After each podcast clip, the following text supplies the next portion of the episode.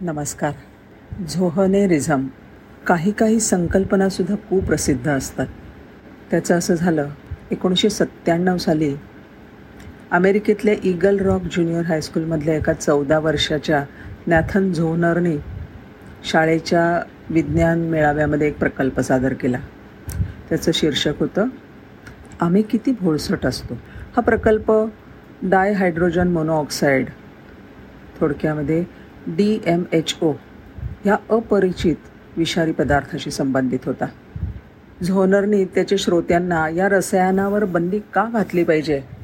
याचे वैज्ञानिकदृष्ट्या अतिशय योग्य असे पुरावे दिले. ह्या डी एम एच ओपासनं असलेले धोके त्यांनी असे सांगितले की एक ते रंगहीन गंधहीन आणि चवहीन आहे.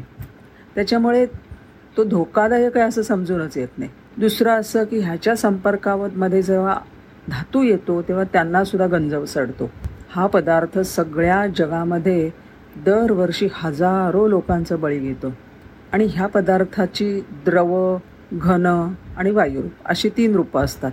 पैकी घनरूपाशी जर का त्वचेचा दीर्घकाळ संपर्क आला तर त्वचेला गंभीर इजा होते. आणि द्रवरूपातल्या गरम डी एम एच ओ ओच्या नुसत्या संपर्काने सुद्धा त्वचेला जळजळ होऊ शकते. आम्ल पाऊस ज्या वेळेला पडतो तेव्हा त्याचा हा प्रमुख घटक असतो. नद्यांजवळची जी घरं असतात त्या घरांमध्ये लाखो डॉलर्सच्या मालमत्तेचं नुकसान डी एम एच ओ करतो. ऑटोमोबाईलच्या ब्रेकची क्षमता ह्याच्या संपर्कात आल्यावर कमी होऊ शकते. आणि विशेष म्हणजे कर्करोगाच्या ट्युमरमध्ये सुद्धा हे आढळलं आहे जगामधल्या प्रत्येक जलाशयामध्ये समुद्र नद्या तलाव नाले एवढंच काय तर अंटार्क्टिकाच्या बर्फात सुद्धा हे सापडले. आणि त्याहून महत्त्वाचं म्हणजे आपण सारेजण ह्याच्यावर अवलंबून राहतो. आणि हा पदार्थ मिळाला नाही तर मृत्यूमागे निश्चित असतो. सगळ्यांनी हे अवाक होऊन ऐकून घेतलं. त्यांचा त्यांच्या कानावर विश्वास बसे ना हे सांगून झाल्यावर झोनरने आपल्या वर्गमित्रांना विचारलं तुम्हाला डी एम एच ओवरती म्हणजे डायहायड्रोजन मोनोऑक्साईडवर बंदी घालावी असं वाटतंय का?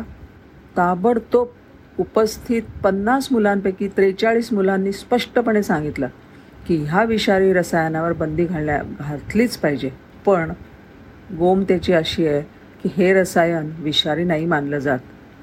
कारण डायहायड्रोजन मोनोऑक्साईड म्हणजे पाणी एच टू ओ आहे की नाही गंमत.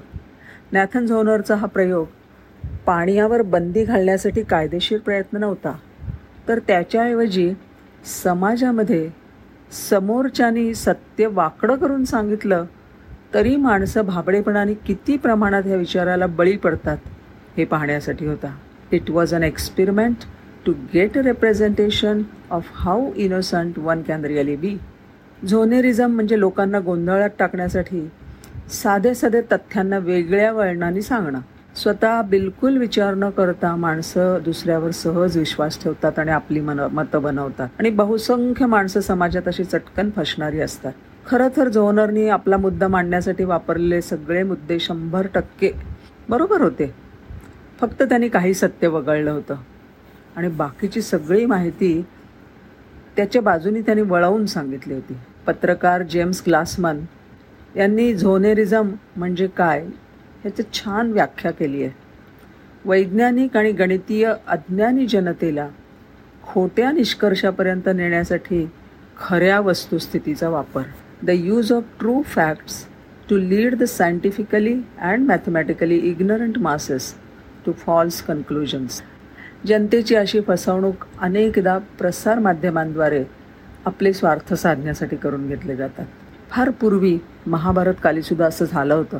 महाभारताच्या युद्धामध्ये सत्यवचनी धर्मराजाला त्याचे गुरु द्रोणाचार्य विचारते झाले अश्वत्थामा मेला? हा अश्वत्थामा त्यांना त्यांचा मुलगा अभिप्रेत होता. त्यावेळेला युधिष्ठिर म्हणाला हो त्यावेळेला त्याला अभिप्रेत होता तो हत्ती हत्ती मेला होता पण तो तोंडातल्या तोंडात पुटपुटला नरोवा कुंजरेवा. माणूस की हत्ती ते माहिती नाही पण द्रोणाचार्यांनी त्याच्या होवरती विश्वास ठेवला. आणि मग नंतर पुढचं आपल्याला सगळ्यांना माहिती आहे त्यांनी त्यांची शस्त्र खाली ठेवली आणि मग नंतर त्यांचा त्या ठिकाणी मृत्यू झाला. उदाहरण बाजूला राहू दे. पण लोकांची दिशाभूल होऊ शकते आणि इतक्या सहजतेने दुरुपयोग केली जाऊ शकते ही वस्तुस्थिती अत्यंत अस्वस्थ करणारी आहे. आता भोळसट भोळं बाबडं असणं हे योग्य की अयोग्य हे आपलं आपण ठरवायचं. धन्यवाद.